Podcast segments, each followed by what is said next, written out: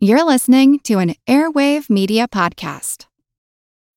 When you need mealtime inspiration, it's worth shopping Kroger, where you'll find over 30,000 mouthwatering choices that excite your inner foodie. And no matter what tasty choice you make, you'll enjoy our everyday low prices, plus extra ways to save, like digital coupons worth over $600 each week. You can also save up to $1 off per gallon at the pump with fuel points. More savings and more inspiring flavors make shopping Kroger worth it every time. Kroger, fresh for everyone. Fuel restrictions apply. Another day is here, and you're ready for it. What to wear? Check. Breakfast, lunch, and dinner? Check. Planning for what's next and how to save for it? That's where Bank of America can help. For your financial to-dos, Bank of America has experts ready to help get you closer to your goals. Get started at one of our local financial centers or 24-7 in our mobile banking app. Find a location near you at bankofamerica.com slash talk to us. What would you like the power to do? Mobile banking requires downloading the app and is only available for select devices. Message and data rates may apply. Bank of America and a member FDIC.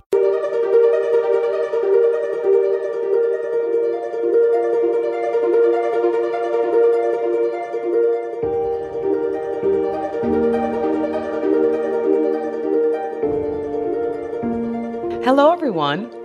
Welcome to All Creatures Podcast. This is Angie, and today we'll be talking all about primates, animal welfare, what you need to know about sanctuaries, the problems with exotic pet ownership, and the laws surrounding having primates as pets. And I'm so excited to be talking with Dr. Liz Tyson, who is the program director of Born Free USA and has over 15 years of experience advocating for animals and working hard to improve their welfare. As the program director of Born Free USA, Dr. Tyson oversees the welfare and rescue work of Born Free USA at the country's largest primate sanctuary. And she also has a huge role in the development and leadership of the organization's campaign work. So, hello, Dr. Tyson. Thank you for joining me today. Hi, thank you so much for having me. And please call me Liz. Okay, you can call me Angie or it, just call me anything. As long as you call and stick with me today, I'm just so happy to have you here. I'm delighted to be here. Thank you. Yes, we're going to have so much fun talking about Born Free and learning about their history. And of course, primates. I want to hear all the primate stories because they're just such iconic, animated, intelligent creatures. But before we dive in, I was wondering if you could give myself and our listeners um, a little bit about your background. Of course. Um, so I started. God, it's it's coming up for eighteen years now, which makes me feel very old. Um, started working with primates um, back in two thousand and three, two thousand and four, as a caregiver at a sanctuary in my native United Kingdom.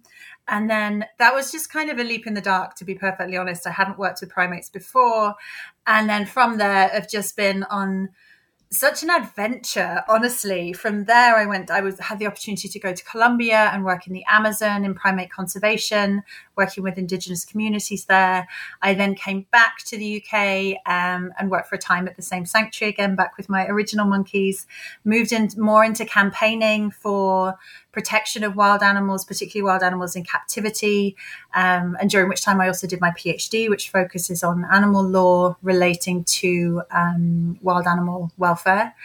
And then finally, three years ago, almost to the day, actually, I moved out to sunny South rural Texas to take over the management of the sanctuary here. And then since that time, have taken on the, as you say, the leadership of the campaigns work for Born Free. So I am living my dream. Um, it's an unusual life, it's an unusual job, but it's fabulous. Oh, well, I can't wait to hear more about it. But ever since you were growing up, did you always know that you were a primate person? Like several of my friends have, like, I'm going to work with primates. They knew that from when they were little. Or was it just animals in general? It was animals in general. Um, it was anything from beetles and mice and moles and uh, hedgehogs to it, it, was any kind of animal. It was kind of an obsession for me. But honestly i think when i was younger i didn't know that you could do anything with regards to work with animals apart from being a vet because when you're little that's what that's what you associate kind of working with animals. So it took me really till my early 20s for me to find out and really understand that there was other things i could do other than other than be a vet and that's how i got involved in sanctuary work and it was just lucky that I ended up working with primates and, of course, fell in love. Of course. Yes. I remember I shadowed a couple equine vets because same thing. I love animals and everybody's like, oh, you're going to be a vet. And, and I did. And so I spent uh, some of my years of high school and early college shadowing uh, an equine vet and I loved it, but I also realized that it was not for me. I, mm-hmm. I cried too much. I, I have a little bit of a weak stomach, so I'm a fainter. so mm-hmm. all these things. But come to find out there's so many other things you can do if you're passionate about animals. And so absolutely. now with all your background do you have like a favorite animal interaction story that was kind of your aha moment? Um I think really it was uh, woolly monkeys. I don't look after woolly monkeys here in in Texas, but I felt oh, I felt so hard for woolly monkeys. And then when I was working in Colombia, this was when I was already working with primates. I was already deep into it. I was down the rabbit hole, but there was the first time that I saw these animals in the wild, and one of the only times I ever saw them in the wild, despite living out there for three years and spending so much time in the forest that was just something that is what still one of the most emotional experiences of my life. And i think what that really did for me was just consolidate my my work in terms of wanting to protect them and wanting to protect them from exploitation. So it kind of it finessed, I guess, my focus. They were just so beautiful. There was a, a big mama with her baby on her back who was just kind of staring down at me, and they weren't scared of us because we were in this kind of pristine area of forest where people generally didn't go, so they weren't worried that they were going to be hunted or chased. And it was just such a wonderful moment. And I was just like, this is how you guys need to live. This is what you are supposed to be doing. Um, and I think that's where I really thought, yeah, this is where I need to. This is where I need to focus my efforts. And now switching gears a little bit to Born Free, mm-hmm. would you mind giving our listeners a background about the historical perspective of how Born Free was created? Of course, it's a really interesting story, and a lot of people ask us, like, "Oh, hey, have you seen the film Born Free, or have you heard of the film Born Free?" Well, yes, and right, yeah, that, well, heard of the film, mm-hmm. and the song, which I'm not going to sing, but that Born Free actually grew out of that film.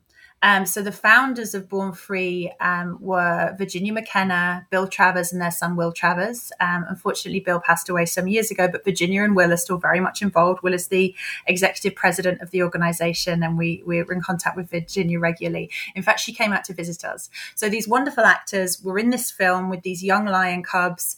Afterwards, um, they basically the lions were going to be sent on to live in captivity and they saved them and they moved them to a reserve where they could be safe and they could live in freedom the work then moved on. They were the two, Virginia and Bill, who were a married couple. They um, started another film called An Elephant Called Slowly. And afterwards, the elephant was going to be sent to a zoo in England due to an agreement between the country and, and London Zoo. And they campaigned really hard to stop that from happening. This was an elephant who had been taken from their natural habitat, from the wild, and then to be put in this concrete enclosure in in Regent's Park in London. So they campaigned against it, and unfortunately, they couldn't they couldn't stop it from happening. Now, Pole Pole, the little elephant, died very prematurely, and then from that grew, I guess, the desire and the the passion to start really working against these kinds of exploitation of animals, and that's where that's where Born Free started. Originally called Zoo Check, um, it did exactly that. It kind of kept zoos in check and kind of acted as maybe an overseer, if you like, um, to monitor welfare and things like that, and then grew into the organisation that it is today with offices all around the world. We run sanctuaries. and Born Free USA was founded some years later, and we focus on campaigning, we focus on captive care, and we focus on conservation. So we're doing an awful lot. I'm really proud to be part part of Born Free? Well, yeah, I loved exploring uh, the Born Free USA website and just on learn me learning that there's more chapters like in the UK mm-hmm. and then here in the, in, in the United States, and the website is just lovely. And I didn't realize how many different campaigns and how hard your organization is working on mm-hmm. several different missions. Yes. So I was hoping that you could help educate myself and the listeners about what Born Free USA is doing with all these campaigns to help increase welfare for animals that are in captivity and then mm-hmm. also of course in the wild that's was really impressive yeah. to me Absolutely. So we have focuses which are kind of international and also national. So some of our international work focuses on West Africa. We have this incredible program which is run by a very small, extremely effective team out there, which basically focuses on facilitating often local law enforcement officers out in West African countries to help them gain the skills and the knowledge they need to curb wildlife trafficking. And they just do such fabulous Awesome. work. I'm always astounded by how much they achieve. It's brilliant. Here in the US, we work on campaigns um, surrounding native wildlife. So, one of our big campaigns is against trapping. Trapping has been banned across so many countries in the world. It is such an indiscriminately cruel practice, and yet it continues for recreational purposes, it continues for commercial purposes, and believe it or not, it also is allowed to happen in wildlife refuges, in the wildlife refuge system. So, you know, these places where wildlife is supposed to be safe, and they can, you know, they can put their paws into a foothold trap, and that's where they will suffer and die. That just beggars belief for us. So that's something that we're campaigning hard to change. We also work very strongly on the exotic pet trade. That's something that we work very hard to combat. We've got two really important pieces of legislation we're working on right now. One is the Big Cat Public Safety Act, which would ban the private ownership of big cats, so banning big cats as pets. It would also ban public interactions with big cats in places like, I'm sure everyone everyone indulged in the lockdown series tiger king and that kind of abuse that we saw there and that kind of dangerous interaction with big cats that is currently allowed in many zoos and roadside zoos that's something this act would change so we're working really hard to get that implemented as well as that, we're also working to implement a law which would also ban the private ownership of primates as pets. And as you can imagine, that's very close to my heart because here at the sanctuary, we deal with the victims of that trade and we see firsthand the damage that it does. Um, we also work on fur. We work on trophy hunting. So we want to ban trophy hunting imports because while a lot of trophy hunting happens over on a different continent, actually the US is one of the, in fact, perhaps the biggest importer of hunting trophies. Therefore, you know, we've got to take action here in the US to stop the demand. So we're, we're busy. We're, we're into a lot of things.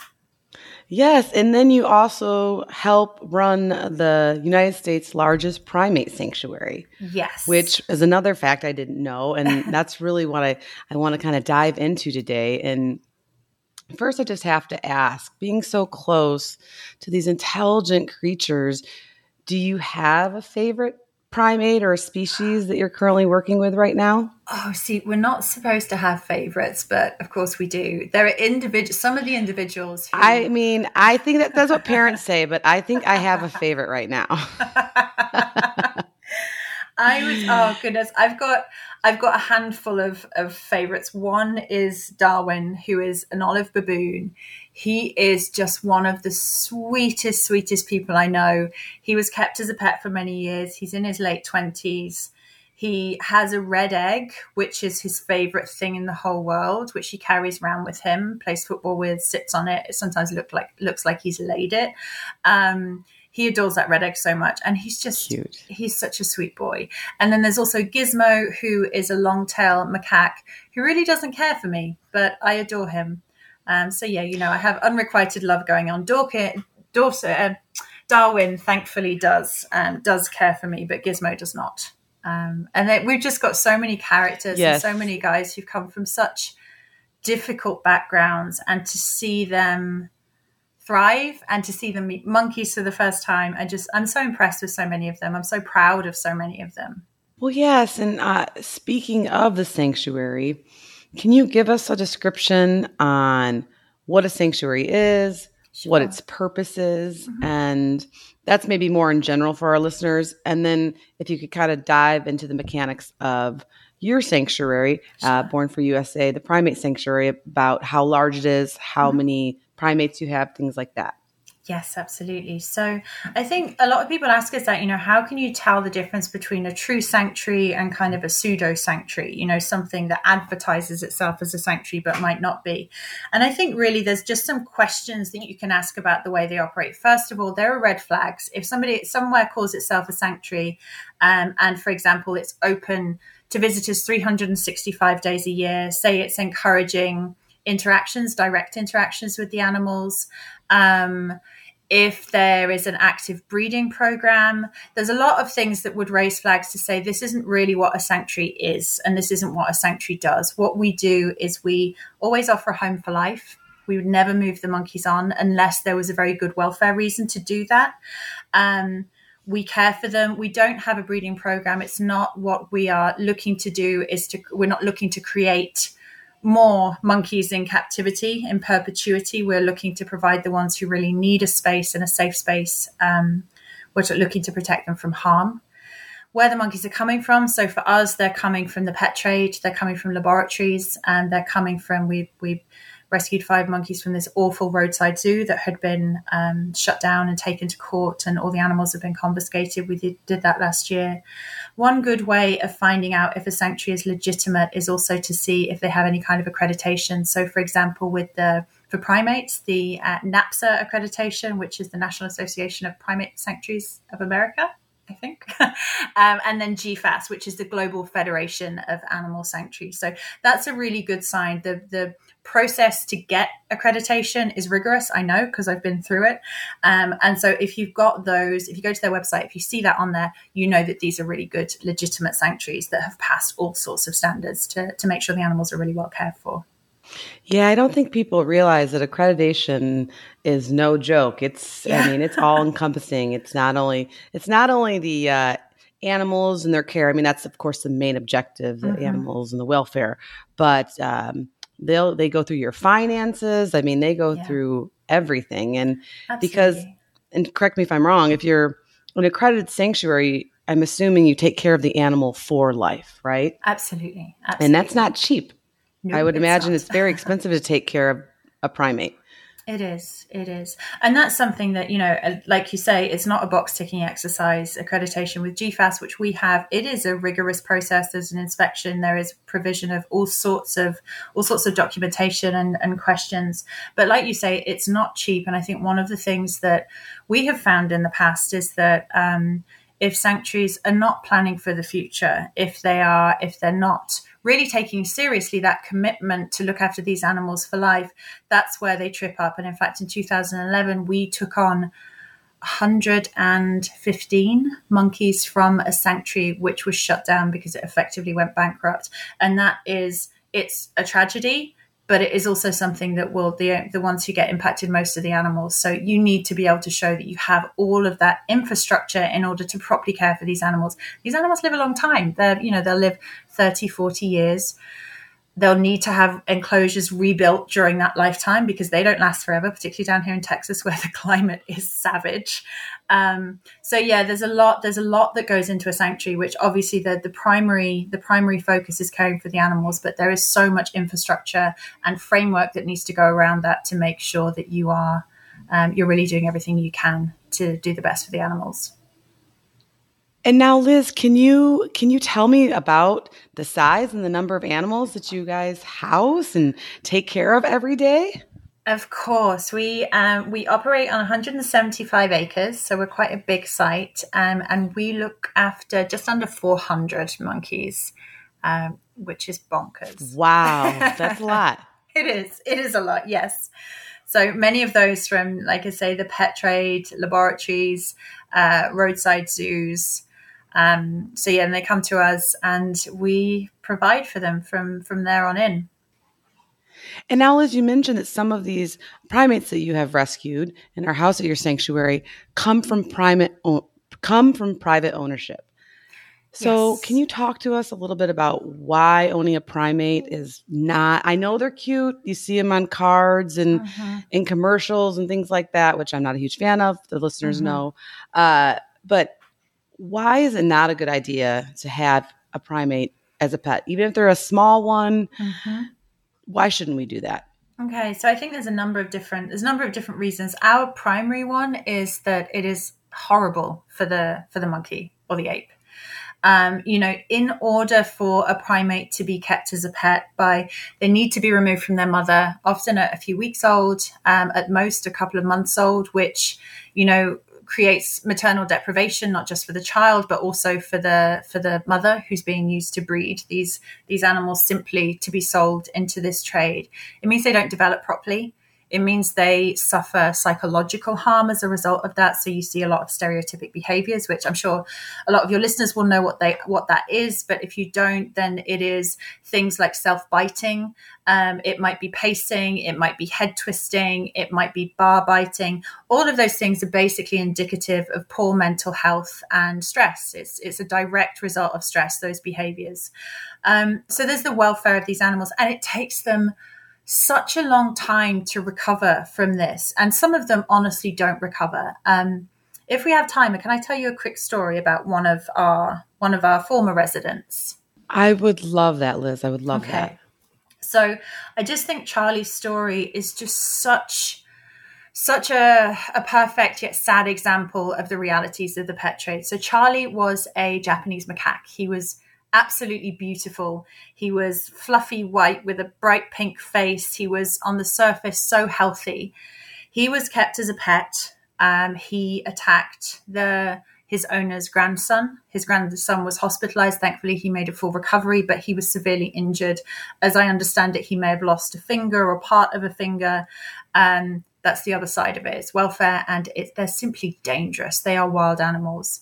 As a result of that, understandably, the owner no longer wanted Charlie. So he was going to be killed. He was going to be put to sleep by the authorities because of the danger he posed.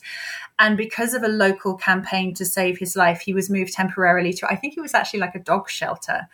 Um, from there, he moved to another sanctuary. He was extremely aggressive with the other monkeys. He couldn't settle. Um, and that sanctuary asked us to try and take him and see if we could provide him with a better life. We did. That was the winter of 2018 we pride ourselves on being able to work with these animals and really give them a good life and work with patience that's required to get them into a good social situation with other monkeys.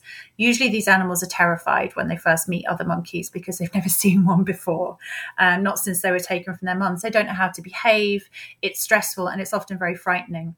Charlie, we moved, we tried with so many different potential groups and partners, and he just could not get on with any of them. He he ricocheted between violent and aggressive and absolutely terrified. This went on for a year. We'd moved him into an enclosure on his own and we were working out next steps. And I remember this so clearly. I was out with the monkeys one morning and my colleague turned around to me and she just said, Liz, I think he's gone and I looked at him and he was just passed away in his enclosure. This was a really healthy young boy. He was seven years old. There was no reason for him to pass. He had no illness. And his necropsy, the pathology report came back, and he had literally passed from the cumulative stress that he had suffered throughout his short life.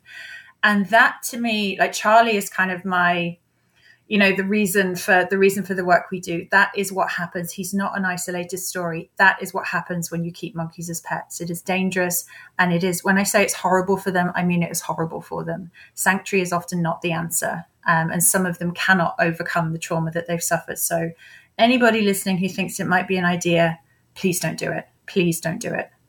And can you explain to us some of the laws or maybe lack thereof uh, for private exotic animal ownership I know there's the tigers, but then also primates in the U.S. Yeah, like who can so, own a primate, mm-hmm. who regulates it. Yeah, so it's regulated at state level, um, where it is regulated, and there's just this happens so much with animal welfare laws that there's such a patchwork of legislation that it's very diff- difficult to even unravel what is legal in one place or another. There might be county ordinances, city ordinances, there might be a state law, there might be, there's all sorts of different things. So, first of all, it's very difficult to know what the laws are in our recent research, we found I think it was twenty. And even for states. you, who actually has a PhD in it, yes, maybe I'm just not a very good lawyer. Who knows?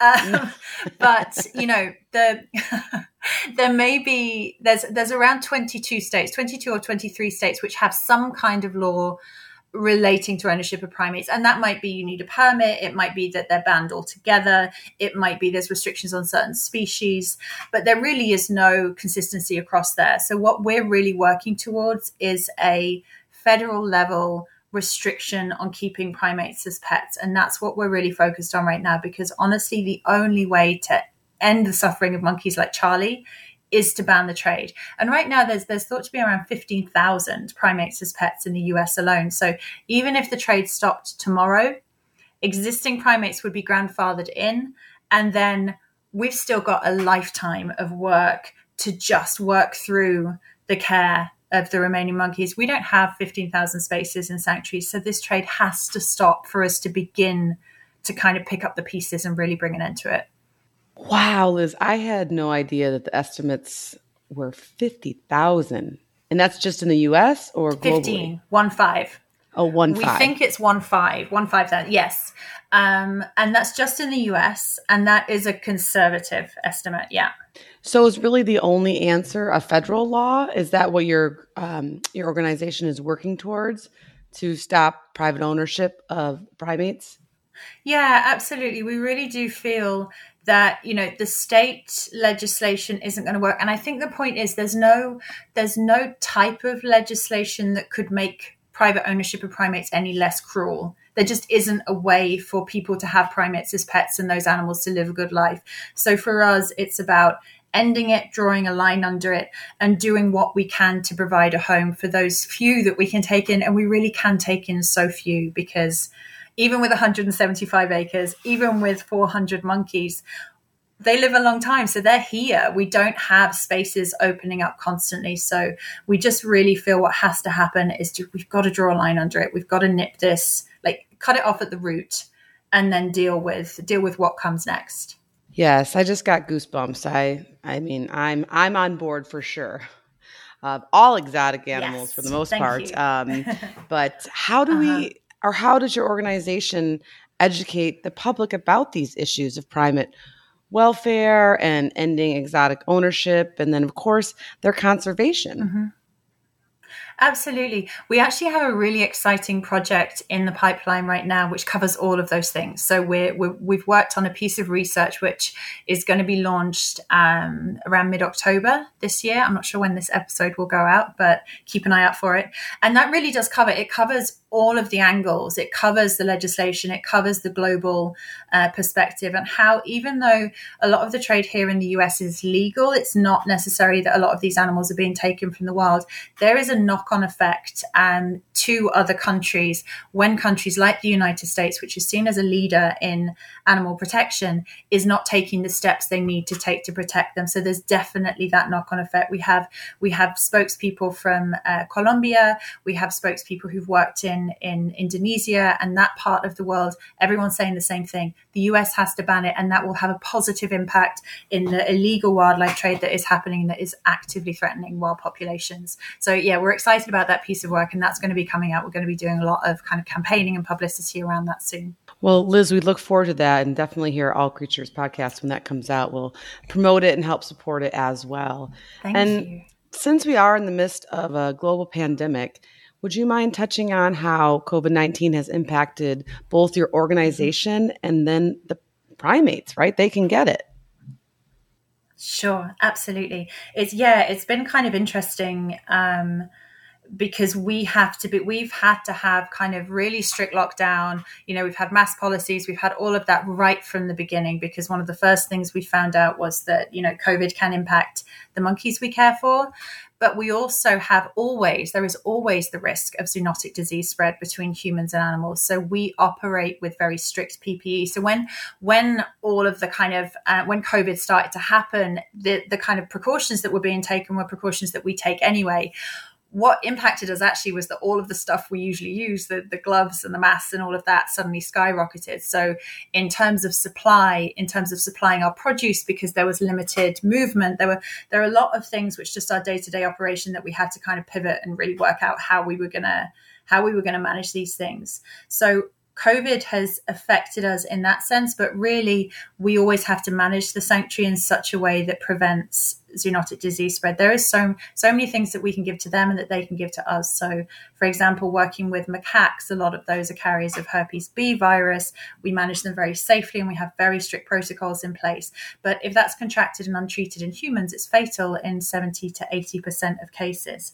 And you know, that's one of the things that things that baffles me because rhesus macaques are some of the monkeys who are most commonly kept as pets. So you're bringing this risk into your family's home. Um, so yeah, COVID has been a challenge, obviously, for all not-profit organizations. You know, people have got really important things to, to pay for. People have lost livelihoods. People have lost lives. So, um, the other thing that happens is obviously there's there's a risk to our operation because we just rely on the, the generosity of donors. We've been very lucky that people have continued to support us, and we're we couldn't do what we do without our donors. So we're really really grateful for that. Oh yes, I'm I'm very grateful for them as well, and and for our listeners out there, or even the average person like me, what can we do to help get the message out there to help help you on your mission to reduce privately owned and unwanted or uncared for primates? Yeah. The best thing you can do right now is if you were to head to our website, which is bornfreeusa.org, we have our primate campaign, and there you can contact your representative to ask them to support the captive primate safety bill. That's something which we are pushing really hard because that is that's the solution. Um, you can also you can symbolically adopt one of the monkeys at our sanctuary. You can adopt both Darwin and Gizmo, the two loves of my life, one who doesn't love me, one who does. Um, they're wonderful. So if you're so taken with that, you can you can be part of their lives and get regular updates and photos. Um, but yeah, there's a lot of ways you can help. But if I could ask people to do one thing, is contact your rep, get them to support the Captive Primate Safety Act, and let's get this banned. And by rep, you mean state representative, congressman, congresswoman? Your, congr- your congressional, your congressional rep. Yes. Awesome. Yes. Very, very good. And now for our listeners out there too, uh, that love primates or any wild animal for that matter, what is some of your advice uh, if they want to get involved in conservation or working on animal welfare, animal rights?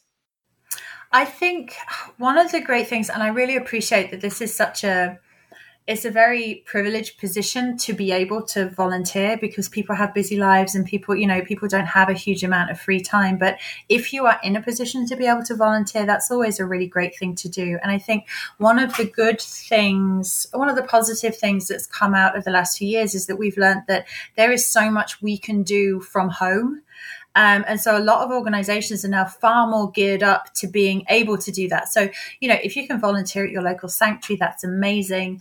Um, if you can't, then why not reach out to an organization you really admire and see if they have volunteering opportunities, which even if, you know, it's an hour a week on a Saturday or Sunday and you can do it all online, a lot of organizations have gotten really good at creating those opportunities. So that's one thing. Um, donations are always welcome. Again, I'm aware that isn't possible for everyone, but honestly, learning, you know, reading and learning more about the subject matter, just being an informed voice on the issue that you care about. There's a lot of there's a lot of noise at the moment around you know around different issues and people you know social media is amazing in some ways because it just facilitates this brilliant flow of conversation but there's also kind of um, not necessarily always well informed opinions. So I think just learning and just becoming that voice, becoming that voice who really knows what you're talking about and really has your, you know, your subject nailed down. I think that is always really, really helpful.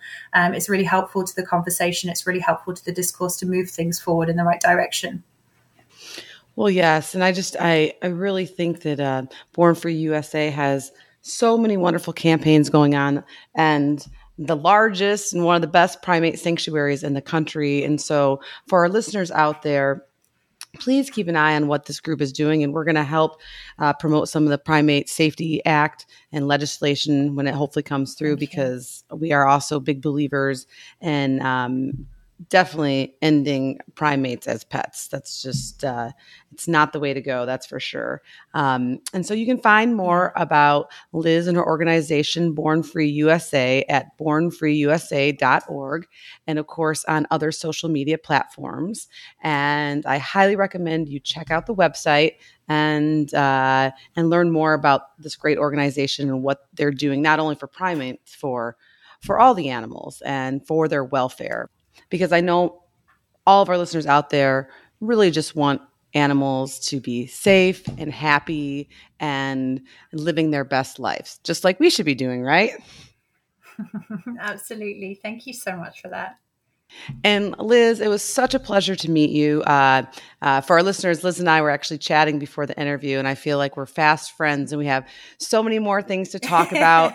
I told her I was like, "Ooh, we let's do. have a let's uh, let's have a, another conversation on different topics," because she's just a wealth of knowledge, and I'm just really happy to, uh, t- to get to know her today and her organization because I really hope to keep this conversation going, keep picking her brain because she she has so much animal advocacy behind her belt, and uh, she is just a true, true animal welfare hero. So, thank you, Dr. Liz Tyson. thank you so much. I'm blushing. Thank you. oh, well, you're wonderful. Um, take care, and we'll have you back again real soon. Absolutely. Thank you so much. I really appreciate it. Bye bye.